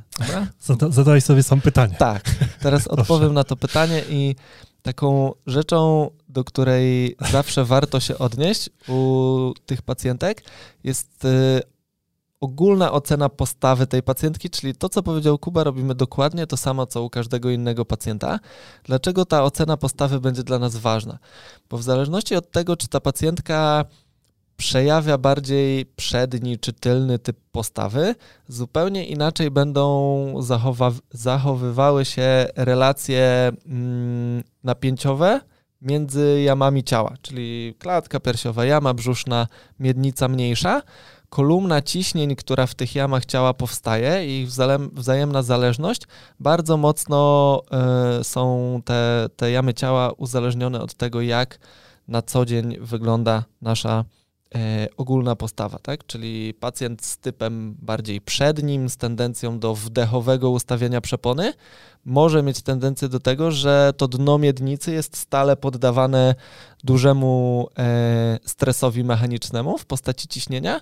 Z kolei pacjent, który przejawia bardziej typ tylny i tendencję do wydechowego ustawienia przepony może mieć bardzo duże napięcie w klatce piersiowej i tam może się czaić ta mechaniczna przeszkoda, która nie pozwala na efektywny drenaż z obszaru miednicy, tak? Znowu odniosę się do tego sztywnego kręgosłupa piersiowego, tak? Pamiętajcie, że e, jedną z dróg drenażu kręgosłupa w naszym ciele jest tak zwany system żyły nieparzystej, tak? bardzo mocno powiązany z e, mechaniką naszego kręgosłupa, więc nie bez powodu mówi się o tym, że ten nasz kręgosłup został stworzony do ruchu, bo każdy ruch na poziomie naszego kręgosłupa te mechanizmy żylno-limfatyczne będzie nam napędzał, tak? Więc taka na to, pompka po prostu. Taka pompka. Na to zwróćcie sobie uwagę. Zwróćcie sobie uwagę na e, relacje mm, połączeń żebrowo-poprzecznych też w kontekście tego systemu żyły nieparzystej. Więc takim dużym elementem, od którego ja przynajmniej często tą ocenę u pacjentki zaczynam, jest to, w jaki sposób jej organizm jest zrównoważony w kontekście e, postawy. Czy to mi wskazuje już ewidentnie na jakąś strefę, gdzie mm, tego napięcia mm, widzę więcej, gdzie, gdzie widzę coś, co odbiega od całej reszty ciała, nie? bo to znowu nie chcę, żebyście myśleli w ten sposób, że jak pacjentka ma pogłębioną kifozę, to ma wydechowo ustawioną przeponę i w związku z tym ma napięcie w klatce no, piersiowej. Właśnie chciałem tutaj się wtrącić, że jakby A, jest pan od wad postawy, przepraszam. nie, właśnie nie, właśnie absolutnie nie. Chciałem się tylko wtrącić z taką dygresją, że to jest moim zdaniem najtrudniejsze, żeby z jednej strony mieć w głowie te wszystkie zależności, o których powiedziałeś, i wiedzieć, że ten pacjent jest bardziej predysponowany do tego typu dysfunkcji ze względu na swoją postawę ciała, a ten pacjent jest bardziej predysponowany do tego typu dysfunkcji, ale równocześnie nie projektować tego na pacjenta, nie? Czyli... Trzeba to najnormalniej w świecie sprawdzić. Trzeba to po prostu sprawdzić i jak, spra- jak znajdziesz jakby pewne dysfunkcje u tego pacjenta i one ci się wpasowują w jego postawę ciała, tworzą logiczną, spójną całość, no to można to wtedy ze sobą połączyć i stwierdzić, że to jest pewnie ten mechanizm. Natomiast może być tak, że dysfunkcja pacjenta zupełnie się nie kompletnie wpasowuje. nie wpasowuje się w postawę ciała, nie?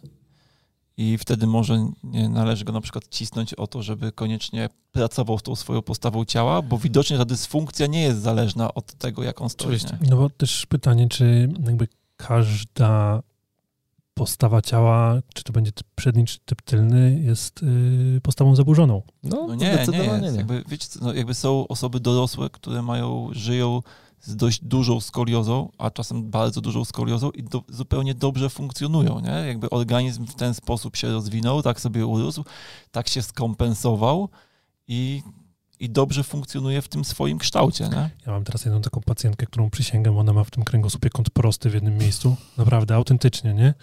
i jedyne co jej dolega to od czasu do czasu y, staw biodrowy, a tak generalnie yoga, bieganie, wszystko i żadnego problemu nie ma. Ale są takie no wiem, właśnie o tym mówię. Me metabadania, takie metadane, że osoby dorosłe ze skoliozą nie zgłaszają się do lekarza z bólem pleców częściej niż osoby bez no. skoliozy, no. nie? Bo... No tak, no, to, to jest zawsze problem jakby gruby, powiedziałbym, że wręcz moralny, jeśli chodzi o o Czyli pracę ze skoliozami. Mhm. Nawiązując do e, tej mojej wskazówki, warto zwrócić uwagę na e, kolumnę ciśnień, bo ona będzie determinować tą dynamikę płynów, a takimi pierwszymi elementami, które mogą nam wskazać zaburzenia na tym poziomie, jest ogólny wzorzec posturalny pacjenta i myślę, że warto tutaj dodać wzorzec oddechowy pacjenta, nie? bo te dwie rzeczy się ze sobą wzajemnie przenikają. Tak? Więc e, zwróćcie uwagę na to, e, jak pacjent oddycha w kontekście tego, czy ten oddech angażuje całe jego centrum, tak? Widzicie ten oddech w obrębie całego tułowia pacjenta, czy on oddycha tylko i wyłącznie szczytami płuc, czy ten pacjent wybałusza nam e, ogromnie brzuch w trakcie oddechu. Jest to właściwie jedyna strefa, gdzie ten oddech się odbywa. Więc e, takie rzeczy mogą być dla nas wskazówkami, jakie mechaniczne siły działają ewentualnie na obszary, które mogą być kluczowe z perspektywy tego drenażu. No i może też warto powiedzieć o drenażu żylnym, nie? że są takie dość typowe objawy u tak pacjentek, które mają zaburzony drenaż żylny, czyli ten drenaż przez, przez sploty Batsona. E, zwykle tam znajdziemy taką poduszeczkę na wysokości na kości, kości krzyżowej. krzyżowej i często taką poduszeczkę, która jest często nazywana wdowim galbie, galbem. Nie? To są takie dwa miejsca, gdzie często nam wyjdzie poduszeczka i może nam to sugerować, że tutaj jest problem z tym układem. Tak, natomiast trzeba zaznaczyć, że, że przy, nie, przy menstruacji normalne jest to, że tam Ta poduszeczka, tak. Tak, że ta tak poduszeczka bo generalnie przy menstruacji, to co powiedział Darek, yy, mamy pewną formę stanu zapalnego, więc będziemy mieć tendencję zastojową na poziomie miednicy. I teraz, żebyśmy się dobrze zrozumieli, to jakby mm, aktywność skurczowa tego miometrium, o którym wspomniałeś, ona jest stała. Na zasadzie takiej, że w konkretnych fazach cyklu to miometrium się obkurcza i później ulega relaksacji. I problemem, który często się w ramach e, tej bolesnej miesiączki pojawia, jest to, że mm, stosunek tej, tego skurczu miometrium do fazy relaksacji zostaje zaburzony. A zostaje zaburzony bardzo często ze względu na to, że na tą macicę wpływają jakieś napięciowe restrykcje i e, o ile w sytuacji, gdzie nie mamy krwawienia i nie dochodzi do zastoju, organizm jest w stanie sobie te restrykcje w mniejszym lub czy w większym e, lub mniejszym stopniu skompensować, natomiast w sytuacji, kiedy dochodzi do krwawienia, powstaje zastój w miednicy, no to niestety już tutaj ta możliwość kompensacji nam ucieka, więc e, warto chyba zwrócić też uwagę na takie czysto mm, anatomiczne relacje tej macicy z no właśnie chciałem o tym strukturami? powiedzieć, że tak mówimy o tym, że tam będą takie restrykcje i nie, nie precyzujemy, co, co to mogłoby być, a warto po prostu powiedzieć, że um, to, co będzie powodowało nieodpowiedni e, odpływ e, ten drenażu, czy to jednego, czy drugiego, to jakby są wszystkie struktury na przebiegu tych, tych struktur, czyli e, na przykład to, jak mamy mechanicznie to, jaki mamy mechaniczny obraz miednicy, czy stawy krzywobiodrowe działają, czy spojenie łonowe działa, czy nie ma gdzieś blokad i tak dalej, to to już będzie czymś, co może się przełożyć właśnie na takie zaburzenia e, drenażowe. Zdecydowanie tak, no bo musicie pamiętać tutaj o słuchacze drodzy, musicie pamiętać tutaj, e, nie żebym Kubę i Darka pouczał. E, no, śmiało. Śmiało, śmiało. Przesłanie po prostu. Musimy pamiętać Uwaga, o tym, że, że te narządy znowu nie, nie są zawieszone w próżni i te narządy przyczepiają się, czy też są mm, połączone z różnymi elementami narządu ruchu, więc chociażby więzadło szerokie, które stabilizuje nam macicę w e, płaszczyźnie czołowej, będzie się bardzo mocno wiązać napięciowo z kością biodrową, do której jest przyczepione, więc jakiekolwiek tutaj zaburzenia mechaniki talerza biodrowego, czyli znowu trzeba się ukłonić w stronę mechaniki stawów krzyżowo-biodrowych, mogą wpływać na to, e, jak te napięcia przez więzadło szerokie przenoszą się na samą macicę. A musimy pamiętać, że większość naczyń doprowadzających i odprowadzających e, krew z macicy i do macicy właśnie przebiega w, e, przez samo więzadło szerokie, tak? Tak, Więc... ale muszę dodać, bo użyłeś słowa, że więzadło e, szerokie, jak ono stabilizuje macicę, to nie wiem, czy jakby stabilizuje, to jest odpowiednim słowem akurat dla więzadła szerokiego. Mhm. Natomiast to dokładnie ta druga część, czyli naczynia, które tam przebiegają i inne dziwne rzeczy, to, to, to pod tym kątem jest na pewno bardzo ważne. Mhm. Stabilizuje w tym sensie, że jakby mm, zapewnia mu pewną relację napięciową do no. struktur w sąsiedztwie. Nie? Musimy pamiętać, że te więzadła znowu są pewnym wytworem. Często ten wytwór jest bardzo mocno skorelowany z naszą otrzewną. E, w przypadku więzadła szerokiego na pewno ta, ta relacja jest dość spora, więc e, znowu myśląc o tym, co napięciowo dzieje się w e, miednicy, warto pomyśleć o, o kwestii napięć w samej jamie brzusznej E, no i kwestia innych elementów zawieszenia macicy, jak więzadło obłe, o którym już wspomniałeś, nie? które kieruje nas bardzo mocno w stronę macicy, y, macicy, y, w stronę więzadła pachwinowego. Wybaczcie. Mm, no i jest jeszcze taki system łączno-tkankowy, który stanowi ciągłość właściwie między kośćmi łonowymi a kością krzyżową. Nie? Nazewnictwo tutaj bywa bardzo różne. My znamy takie stwierdzenie jak blaszka del beta, natomiast to nie jest e, w mianownictwie anatomicznym popularne określenie, więc możecie nie znaleźć takiego czegoś. Często nazywa się to blaszką od kości krzyżowej się zaczyna. Tak, krzyżowo-odbytniczo-maciczno-pęcherzowo-łonową, albo może to być blaszka krzyżowo, e, krzyżowo płciowo-maciczno-łonowa, takie nazwy też spotkałem.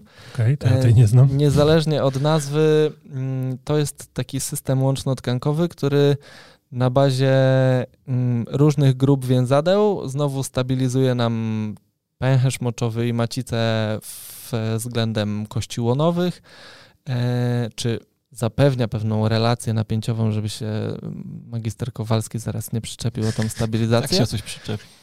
Mm, I to samo w kontekście kości krzyżowej, więc znowu popatrzcie na to w ten sposób, że my nie musimy mieć często bezpośrednich narzędzi do tego, żeby pracować z macicą, pęcherzem moczowym.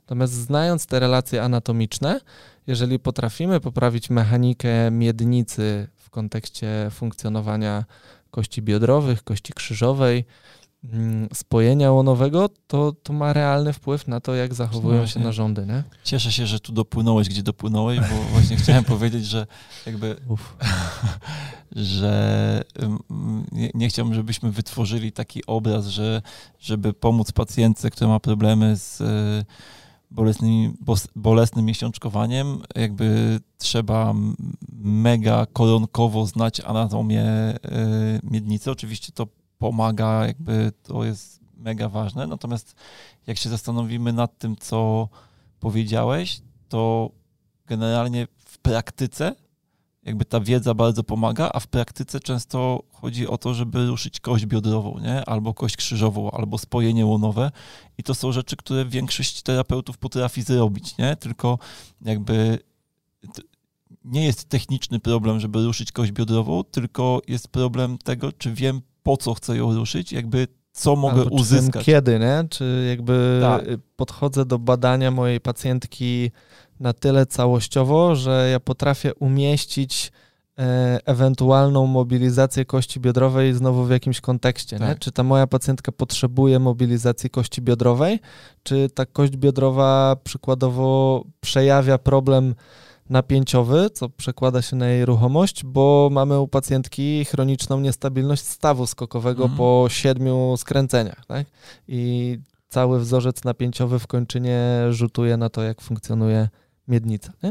Czyli jak jeszcze wracamy do tego, że szczegółowa znajomość obszaru nie zwalnia nas z badania całości. Tak jest, ale wracając jeszcze do, do tej blaszki Delbeta, czy tej blaszki krzyżowo-odbytniczo-maciczno, Jej właśnie, no. krzyżowo-łonowej, to pod którą nazwą byście jej słuchacze drodzy nie szukali, to i tak jest ją ciężko znaleźć, więc może byśmy gdzieś potem albo na następnym podcaście, albo w komentarzu gdzieś pod tym podcastem wrzucili źródło, gdzie można tą blaszkę znaleźć, bo to wcale nie jest taka prosta rzecz.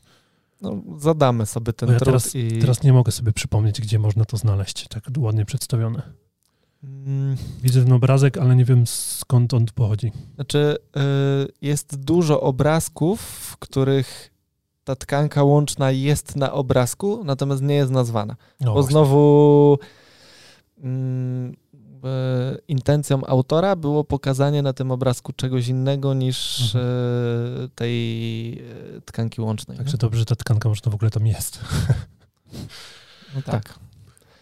Dobrze. E, Czy mamy jakieś protipy dla terapeutów, co mogą zalecić pacjentkom jako takie formy mm, wspomagania się mm, w walce z tym bolesnym problemem? Czy mm, mamy jakieś tipy dla naszych słuchaczy, terapeutów, jak z takimi pacjentkami pracować? W sensie, jak z perspektywy gabinetowej umiejscowić tą pracę, nie wiem, w kontekście jakiejś regularności.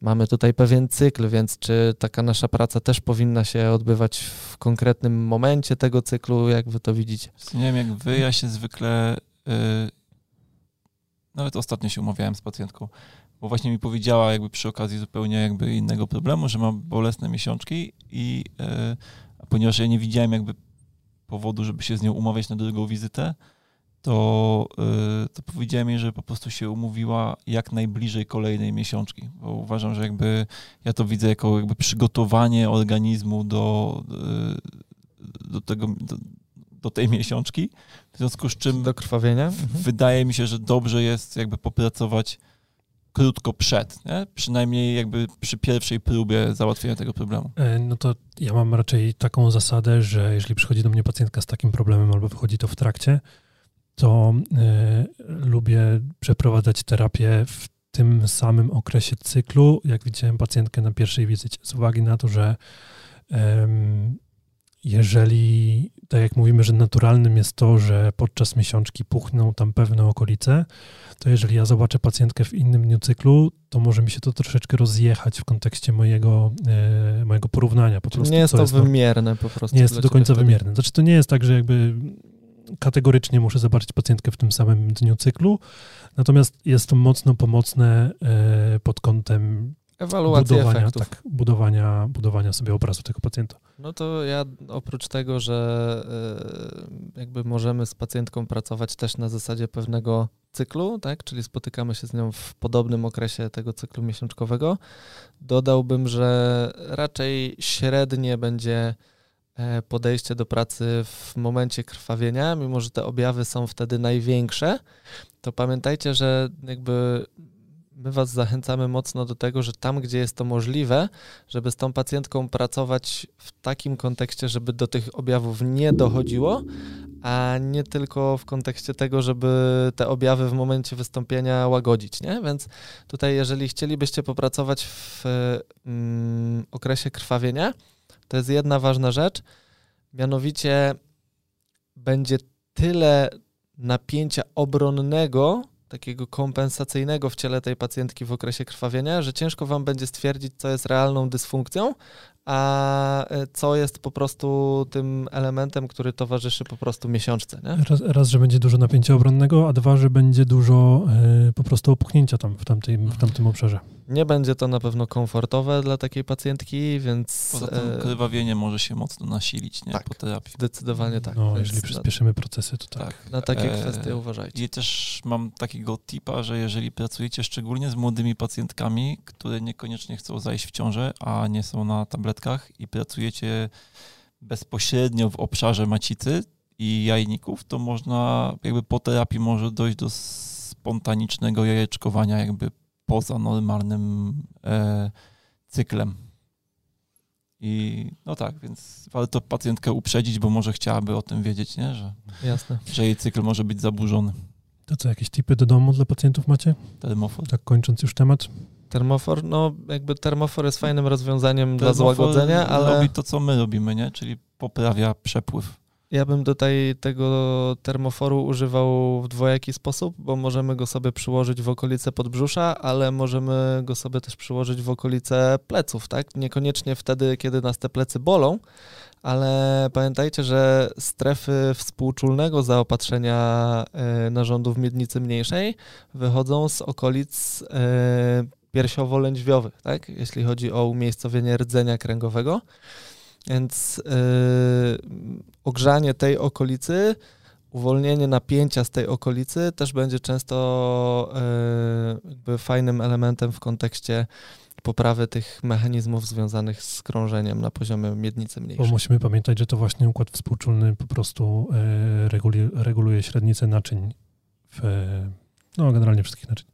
No i z, jeżeli podejrzewamy jakby hormonalne podłoże e, tych problemów, no to warto pacjentkę wysłać też do dietetyka, nie? Bo... Jestem bardzo na tak, zanim bo, nawet wejdziemy w jakieś tematy tak, hormonalnej dlatego, terapii że, zastępczej. Oczywiście, dlatego że no te tematy gospodarki hormonalnej są bardzo mocno związane z odżywianiem, z tematem flory bakteryjnej jelit i no tutaj odżywianie może zrobić naprawdę dużą, dużą robotę.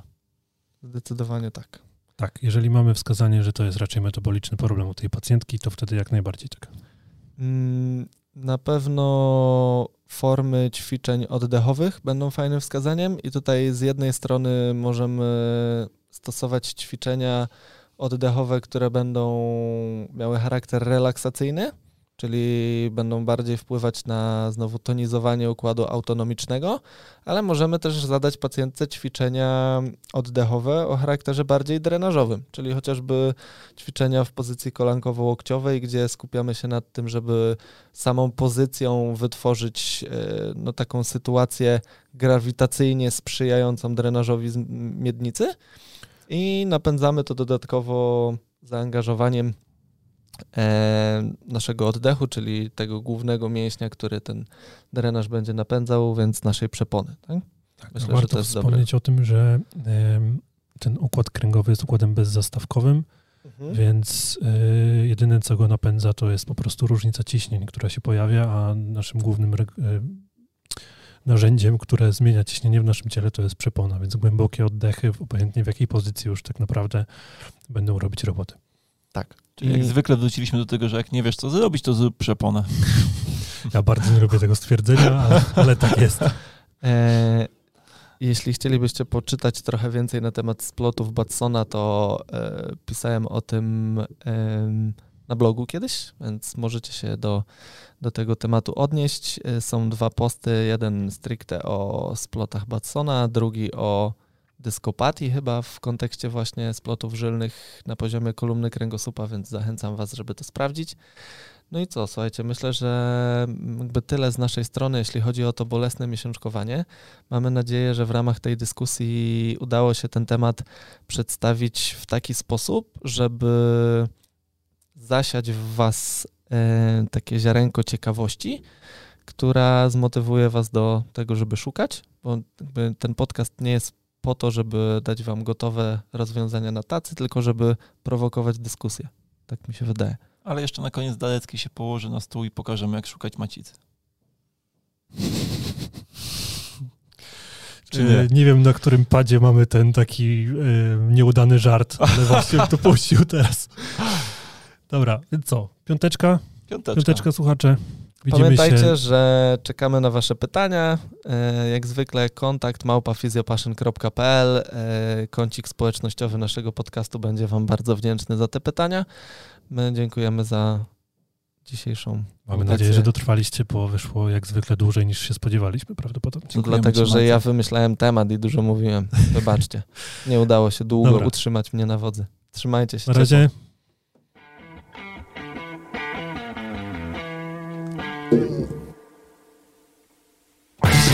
Nagrywa się wideo. Ja myślę, że to jako jeden z pierwszych bloopersów powinno w tym odcinku pójść.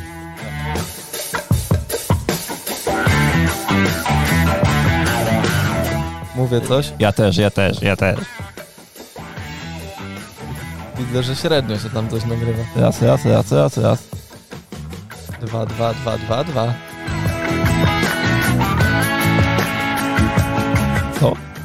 Nie, program mu się zwiesił. Ale jest takie to niebieskie kółko tam. A nie muszę mówić do mikrofonu, i tak się nie nagrywa, nie?